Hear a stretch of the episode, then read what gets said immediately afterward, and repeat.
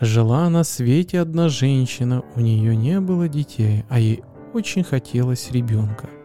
Вот пошла она к старой колдуне и говорит: «Мне так хочется, чтобы у меня была дочка, хоть самая маленькая».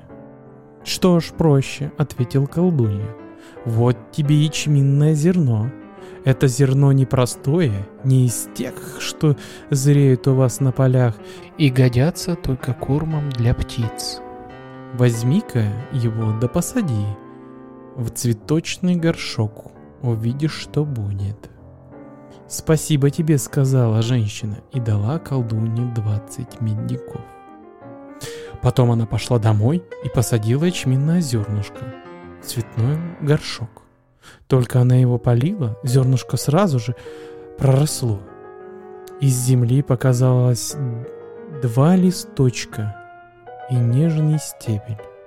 А на стебле появился большой чудесный цветок, вроде тюльпана. Но лепестки с цветка были плотно сжаты, но еще не распустились. Только она его полила, а зернышко сразу же проросло. Из земли показалось два листочка и нежный стебель, а на стебле появился большой чудесный цветок, вроде тюльпана, но лепестки цветка были плотно сжаты, но еще не распустились. «Какой прелестный цветок», — сказала женщина и поцеловала красивые пестрые лепестки. В ту же минуту в сердцевине цветка что-то щелкнуло, и оно открылось. Это был в самом деле большой тюльпан, но в чашке его сидела живая девочка. Она была маленькая-маленькая, всего в дюйм ростом, поэтому ее так и прозвали Дюймовочка. Колыбельку для Дюймовочки сделали из блестящей лакированной скорлупки грецкого ореха. Вместо перинки туда положили несколько фиалок, а вместо одеяльца лепестки роз. В эту колыбельку девочка, девочку укладывали на ночь, а днем она играла на столе. Посередине стола женщина поставила голубую тарелку с водой, а по краю тарелки разложила цветы. Длинные стебельки их купались в воде, и цветы долго оставались свежими и душистыми. Для маленькой Дюймовочки тарелка с водой была целым озером, и она плавала в это, по этому озеру на лепестке тюльпана, как на лодочке. Вместо весел у нее были два белых конских волоса. Дюймовочка целые дни каталась на своей чудесной лодочке, переплывая с одной стороны тарелки на другую, и распевала песни. Однажды ночью, когда Дюймовочка спала в своей колыбельке, через открытое окно в комнату пробралась большущая старая жаба, мокрая и безобразная. С подоконника она прыгнула на стол и заглянула в скорлупу, где спала под лепестком розы Дюймовочка. «Как хороша!» — сказала старая жаба. «Славная невеста будет моему сыну!» Она схватила ореховую скорлупу с девочкой и выпрыгнула через окно в сад. А возле сада протекала речка, а под самым ее берегом было топкое болотце. Здесь-то в болотной тени и жила старая жаба со своим сыном. Сын был такой же мокрый и безобразный, точь-точь мамаша. «Квакс! Квакс! Береги кикекс!» Только и мог он сказать, когда увидел маленькую девочку в ореховой скорлупе. «Тише ты! Разбудишь! Чего доброго! И она убежит от нас!» — сказала старая жаба. «Ведь она легче перышка! Давай-ка отнесем ее на, на середину реки и посадим там на лист кувшинки. Для такой крошки это целый остров, а оттуда уж ей ни за что не убежать. А я тем временем устрою для вас в тени уютное гнездышко». В реке росло много кувшинок, Их широкие зеленые листья плавали по воде. Самый большой лист был дальше всех от берега. Жаба подпрыгнула к этому листу и поставила на него ореховую скорлупу, в которой спала девочка. Ах, как я испугалась, бедная Дюймовочка, проснувшись поутру. Да и как было не испугаться? Со всех сторон ее окружала вода, а берег чуть не виднелся вдали. Дюймовочка закрыла глаза руками и горько заплакала. А старая жаба сидела в тени и украшала свой дом камышом и желтыми кувшинками. Она хотела угодить молодой невестке. Когда все было готово, она подплыла со своим гадким сынком к листу, на котором сидела Дюймовочка, чтобы взять ее кроватку и перенести к себе да в дом. Сладко улыбнувшись, старая жаба низко присела в воде перед Дюймовочкой и сказала: «Вот мой сын, он будет твоим мужем, вы славно заживете с ним у нас в тени». «Квакс, квакс, береги кекекс», только и мог сказать сынок. Жабы взяли скорлупку и уплыли с ней, а Дюймовочка все стояла одна посреди реки на большом зеленом листе кувшинки и горько-горько плакала. Ей вовсе не хотелось жить у гадкой жабы и выходить замуж за ее противного сына. Маленькие рыбки, которые плавали под водой, услыхали, что сказала старуха жаба. Жениха с матушкой они видели и раньше. Теперь они высунули из воды головы, чтобы поглядеть на невесту. А взглянув на Дюймовочку своими круглыми глазками, они ушли на самое дно и стали думать, что же теперь делать. Им было ужасно жалко, что такой маленькой-маленькой девочке придется жить вместе с этим отвратительными жабами, где-нибудь под корягой в густой жирной тени. Не бывать же этому. Рыбки со всей речки собрались у листа кувшинки, на котором сидела Дюймовочка, и перегрызли стебельки листа. И вот лист кувшинки поплыл по течению. Течение было сильным, и лист плыл очень быстро. Теперь-то уж старая жаба никак не могла бы догнать Дюймовочку. Дюймовочка плыла все дальше и дальше, а маленькие птички, которые сидели в кустах, смотрели на нее и пели: «Какая миленькая-миленькая девочка». Легкий белый мотылек все кружился над Дюймовочкой и, наконец, опустился на лист. Уж очень ему понравилась эта крошечная путешественница. А Дюймовочка сняла свой шелковый пояс, один конец набросила на мотылька, другой привязала к листу. И листок поплыл еще быстрее. В это время мимо пролетал майский жук. Он увидел Дюймовочку, схватил ее и унес на дерево. Зеленый лист кувшинки поплыл без нее дальше и скоро скрылся из виду. А с ним вместе и мотылек, ведь он был крепко привязан к листку шелковым поясом. Как испугалась бедная Дюймовочка, когда рогатый жук обхватил ее лапками и взвился с нею высоко в воздух. Да и белого мотылька ей было очень жалко. Что с ним теперь будет? Ведь он умрет с голоду, если ему не удастся освободиться. А майскому жуку и горя мало. Он уселся на ветке большого дерева, усадил рядом Дюймовочку и сказал ей, что она ему очень нравится, хоть и совсем не похожа на майских жуков. Потом к ним пришли в гости другие майские жуки, которые жили на том же дереве.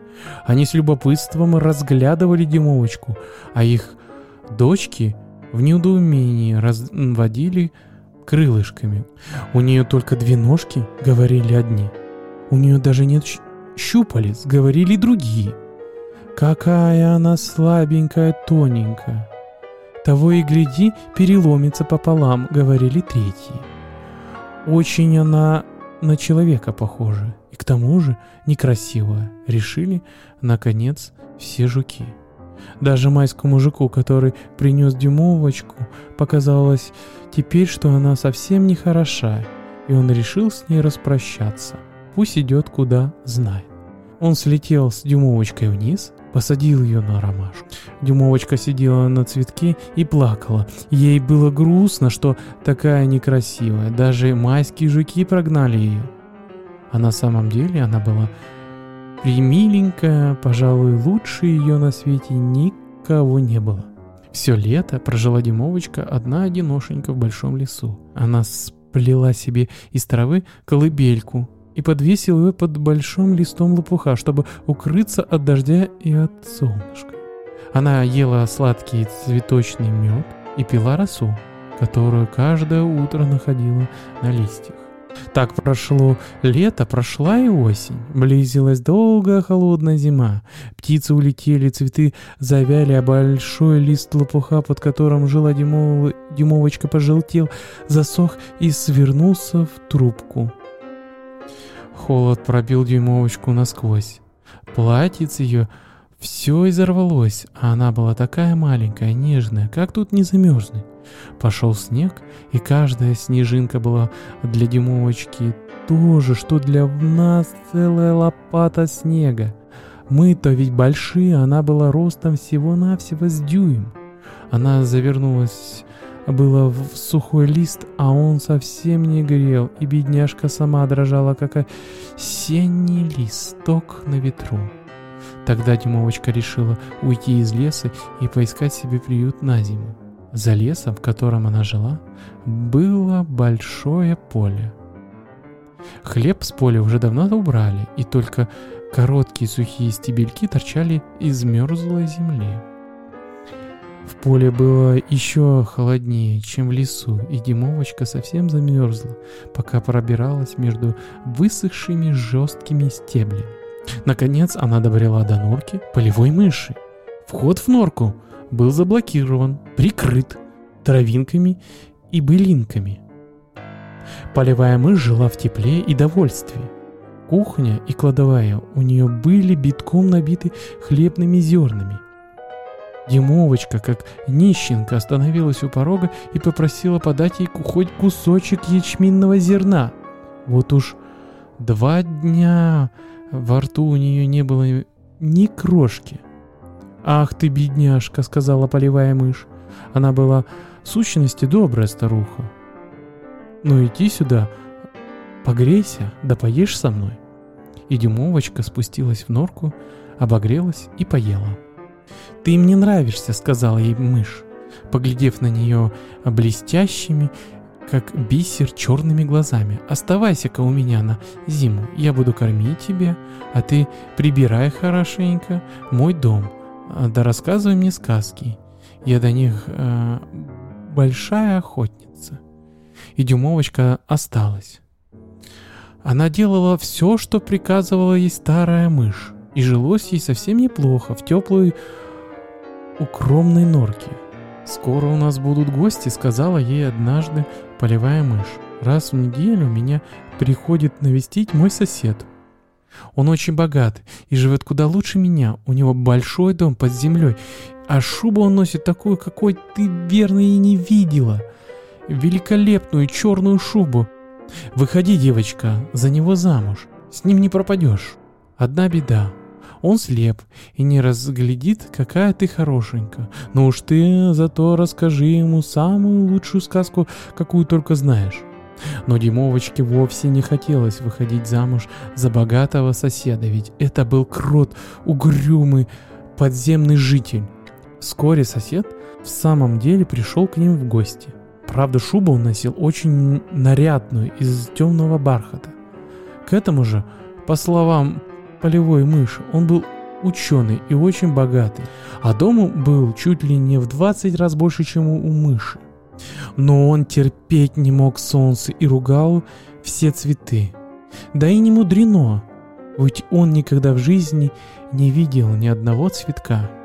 Хозяйка мышь заставила Дюймовочку спеть для дорогого гостя, и девочка волей-неволей спела две песенки. Да так хорошо, что крот пришел в восхищение. Но он не сказал ни слова, он был такой важный, степенный, неразговорчивый. Побывав в гостях у соседки, крот прорыл под землей длинный коридор от своего дома до самой норки полевой мыши и пригласил старушку вместе с приемной девочкой прогуляться по этой подземной галерее.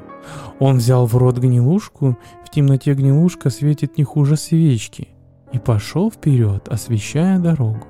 На полпути крот остановился и сказал: «Здесь лежит какая-то птица, но нам ее нечего бояться, она мертвая, да, вот можешь сама поглядеть».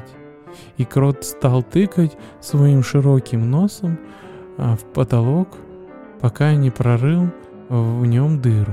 Дневной свет проник в подземный ход, и Дюймовочка увидела мертвую ласточку. Должно быть, бедная птичка погибла от холода, ее крылья были крепко прижаты к телу, и ножки, и голова спрятаны в перышки. Дюймовочке стало очень жалко ее, она так любила этих веселых легкокрылых птичек, ведь они целое лето пели ей чудесные песни и учили ее петь. Но крот толкнул ласточку своими короткими лапками и проволчал: «Что, небось, притихло? Не свистишь больше? Вот то-то и есть. Да и не хотел бы я быть этакой печушкой, только и умеет носиться в воздухе да щебетать. А придет зима, что им делать? Помирай и все тут? Нет уж, моим детям не придется пропадать зимой от голода и холода». «Да-да», — сказала полевая мышь, — «какой прок от этой чириканьи щебетания? Песнями сыт не будешь, чириканьем зимой не согреешься». Дюймовочка молчала, но когда крот и мышь повернулись к э, птице спиной, она нагнулась э, к ласточке, раздвинула перышки и поцеловала ее прямо в закрытые глаза. «Может быть, это та самая ласточка, которая так чудесно пела летом», — подумала девочка. «Сколько радости принесла ты мне, милая ласточка!» А крот тем временем снова заделал дыру в потолке, потом, подобрав гнилушку, он проводил домой старуху, мышь и Дюймовочку. Ночью Дюймовочке не спалось, она встала с постели, сплела из сухих былинок большой ковер и, пробравшись в подземельную галерею, прикрыла им мертвую птичку. Потом она отыскала в кладовой у полевой мыши теплый пух сухого мха и устроила для ласточки что-то вроде гнездышка, чтоб ей не так жестко и холодно было лежать на мерзлой земле. «Прощай, милая ласточка», — сказала Дюймовочка, — «прощай. Спасибо тебе за то, что ты пела мне свои чудесные песни летом, когда деревья были еще зеленые, а солнышко так славно грело». И она прижалась головой к шелковистым перышкам на груди у птички. И вдруг она услышала, что-то в груди у ласточки что-то мерно застучало. Стук-стук, стук-стук. Сначала тихо, а потом громче и громче. Это забилось сердце ласточки. Ласточка была не мертва, она только окоченела от холода, а теперь согрелась и ожила. На зиму стая ласточек всегда улетает в теплые края. Осень еще не успела сорвать с деревьев зеленый наряд, а крылатые путницы уже собираются в дальнюю дорогу. Если же какая-нибудь из них от, отстанет или запоздает, колючий ветер мигом оледенит ее легкое тело. Она окоченеет, упадет на землю замертво и ее занесет холодным снегом. Так случилось с этой ласточкой, которая отогрела Дюймовочку. Когда Дюймовочка поняла, что птица жива, она и обрадовалась и испугалась. Еще бы не испугаться, ведь рядом с ней ласточка оказалась такой огромной птицей. Но все-таки Дюймовочка собралась с духом, потеплее укрыла ласточку своим плетеным ковром, а потом сбегала домой, принесла э, листочек мяты, который сама укрывалась вместо одеяла, и укутала им голову птицы. На следующую ночь Дюймовочка опять потихоньку пробралась к ласточке. Птица уже совсем ожила, но была еще очень слаба, еле-еле открыла глаза, чтобы посмотреть на девочку. Дюймовочка стояла перед ней с куском глинушки в руках. Другого фонаря у нее не было. «Спасибо тебе, милая крошка», — сказала больная ласточка. «Я так хорошо согрелась. Скоро я совсем поправлюсь и опять вылечу на солнышко». «Ах, — сказала Дюймовочка, — теперь так холодно. Идет снег. Останься лучше в своей теплой постельке, а я буду ухаживать за тобой». И она принесла ласточке ячменные зернышки и воды в цветном лепестке. Ласточка попила и поела, а потом рассказала девочке, как она поранила себе крыло от терновый куст и не могла улететь вместе с другими ласточками в теплые края. Пришла зима, стало очень холодно, и она упала на землю. Больше уже ласточка ничего не помнила. Она даже не знала, как попала сюда, в это подземелье. Всю зиму прожила ласточка в подземной галерее, а Дюймовочка ухаживала за ней, кормила и поила ее. Ни кроту, ни полевой мыши она не сказала об этом ни слова, ведь оба они совсем не любили птиц. Когда настала весна и пригрело солнышко, Дюймовочка открыла то окошко, которое проделал в потолке крот, и теплый солнечный луч проскользнул под землю. Ласточка простилась с Дюймовочкой, расправила крылышки, но прежде чем вылететь, спросила, не хочет ли Дюймовочка выбраться вместе с ней на волю. Пусть сядет к ней на спину, и она полетит в зеленый лес. Но Дюймовочке было жалко бросить старую полевую мышь. Она знала, что старушке будет очень скучно без нее. «Нет, мне нельзя», — сказала она, вздыхая. «Ну что ж, прощай, прощай, милая девочка», — прощебетала ласточка.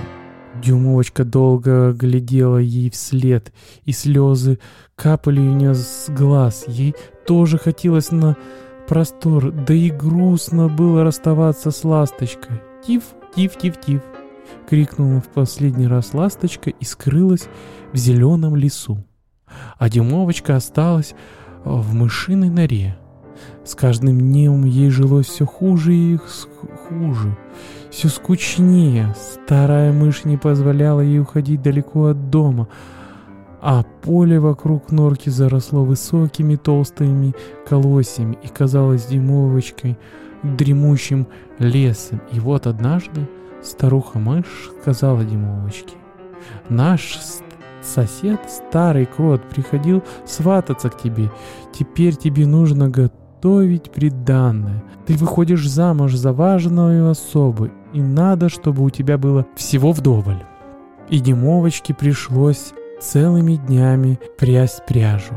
Старуха-мышь наняла четырех пауков. Они днем и ночью сидели по углам мышиной норки, втихомолку делали свое дело, ткали разные ткани и плели кружева из самой тонкой паутины. А слепой крот приходил каждый вечер в гости и болтал о том, что скоро будет конец, солнце перестанет палить землю, и она снова сделается мягкой и рыхлой.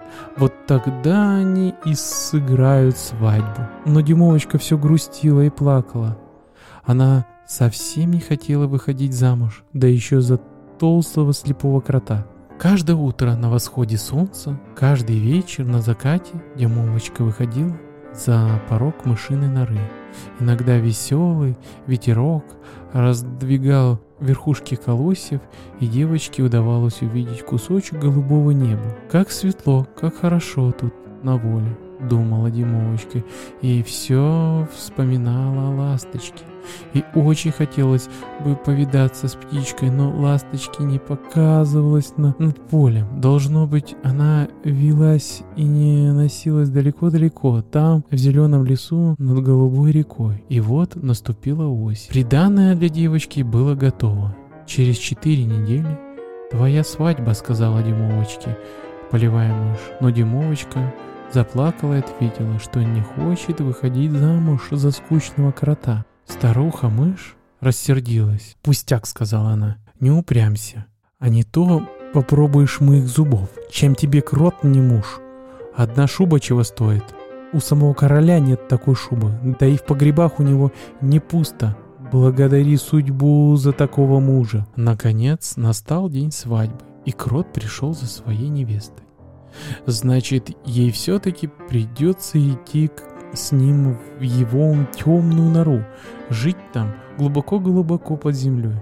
и никогда не видеть ни белого света, ни ясного солнышка, ведь крот их терпеть не может. От бедной Дюймовочки было так тяжело распроститься навсегда с высоким небом и красным солнышком. У полевой мыши она могла хоть издали с порога норки любоваться им. И вот она вышла взглянуть на белый свет в последний раз. Хлеб был уже убран с полей, и опять из земли торчали одни голые засохшие стебли. Девочка отошла подальше от мышиной норки и протянула к солнцу руки. «Прощай, солнышко, прощай!» Потом она увидела маленький красный цветочек, обняла его и сказала: «Милый цветочек, если увидишь ласточку, передай ей поклон от Дюймовочки». Твить-твить, твить-твить. Вдруг раздалось у нее над головой. Дюймовочка подняла голову и увидела ласточку, которая пролетала над полем. Ласточка тоже увидела Дюймовочку и очень обрадовалась. Она опустилась на землю, и Дюймовочка, плача, рассказала своей подруге, как ей не хочется выходить замуж за старого угрюмого крота и жить с ним глубоко под землей, куда никогда не заглядывает солнце. «Уже наступает холодная зима», — сказала ласточка. «Я улетаю далеко-далеко в дальние страны. Хочешь лететь со мной? Садись ко мне на спину, только привяжи себя покрепче поясом, и мы улетим с тобой от гадкого крота. Улетим далеко за синие моря, в теплые края, где солнышко светит ярче, где стоит вечное лето, и всегда цветут цветы. Полетим со мной, милая крошка. Ты ведь спасла мне жизнь, когда я замерзла в темной холодной яме». «Да-да, я полечу с тобой», — сказала Дюймовочка. Она села ласточке на спину, крепко привязала себя поясом к самому большому и крепкому перу.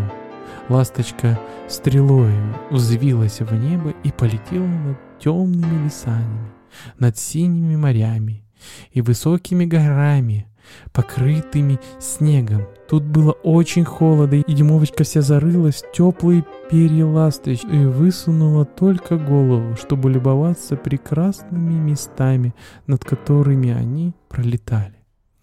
Вот, наконец, и теплые края.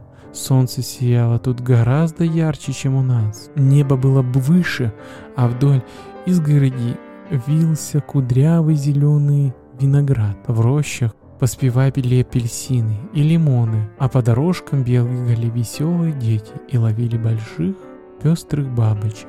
Но ласточка летела дальше и дальше. На берегу прозрачного голубого озера посреди раскидистых деревьев стоял старинный белый мраморный дворец. Виноградные лозы обвивали его высокие колонны, а наверху под крышей лепились птичьи гнезда. В одном из них жила ласточка. «Вот мой дом», — сказала она, — «а ты выбери себе самый красивый цветок. Я посажу тебя в его чашечку, и ты отлично заживешь». Дюймовочка обрадовалась, от радости захлопала в ладоши. Внизу в траве лежали кусочки белого мрамора. Это свалилась верхушка одной из колонн и разбилась на три части. Между мраморными обломками росли крупные белые, как снег, цветы. Ласточка спустилась, посадила девочку на широкий лепесток. Но что за чудо! В чашечке цветка оказался маленький человек, такой светлый и прозрачный, словно он был из хрусталя или утерянной росы.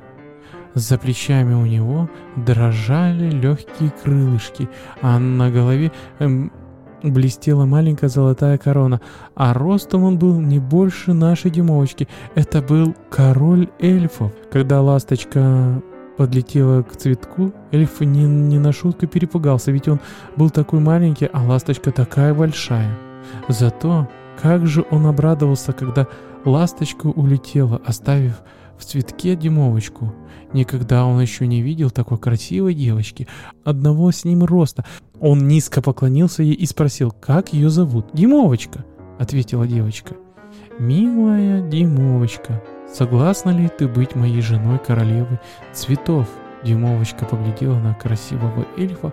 Ах, он был совсем не похож на глупого грязного сынка старой жабы и на слепого крота в бархатной шубе. И она сразу же согласилась.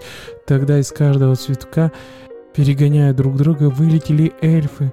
Они окружили Дюймовочку и одарили ее чудесными подарками. Но больше всех других подарков понравились Дюймовочке крылья. Пара прозрачных легких крылышек, совсем как у стрекозы. Их привязали Дюймовочке за плечами, и она тоже могла теперь летать с цветка на цветок.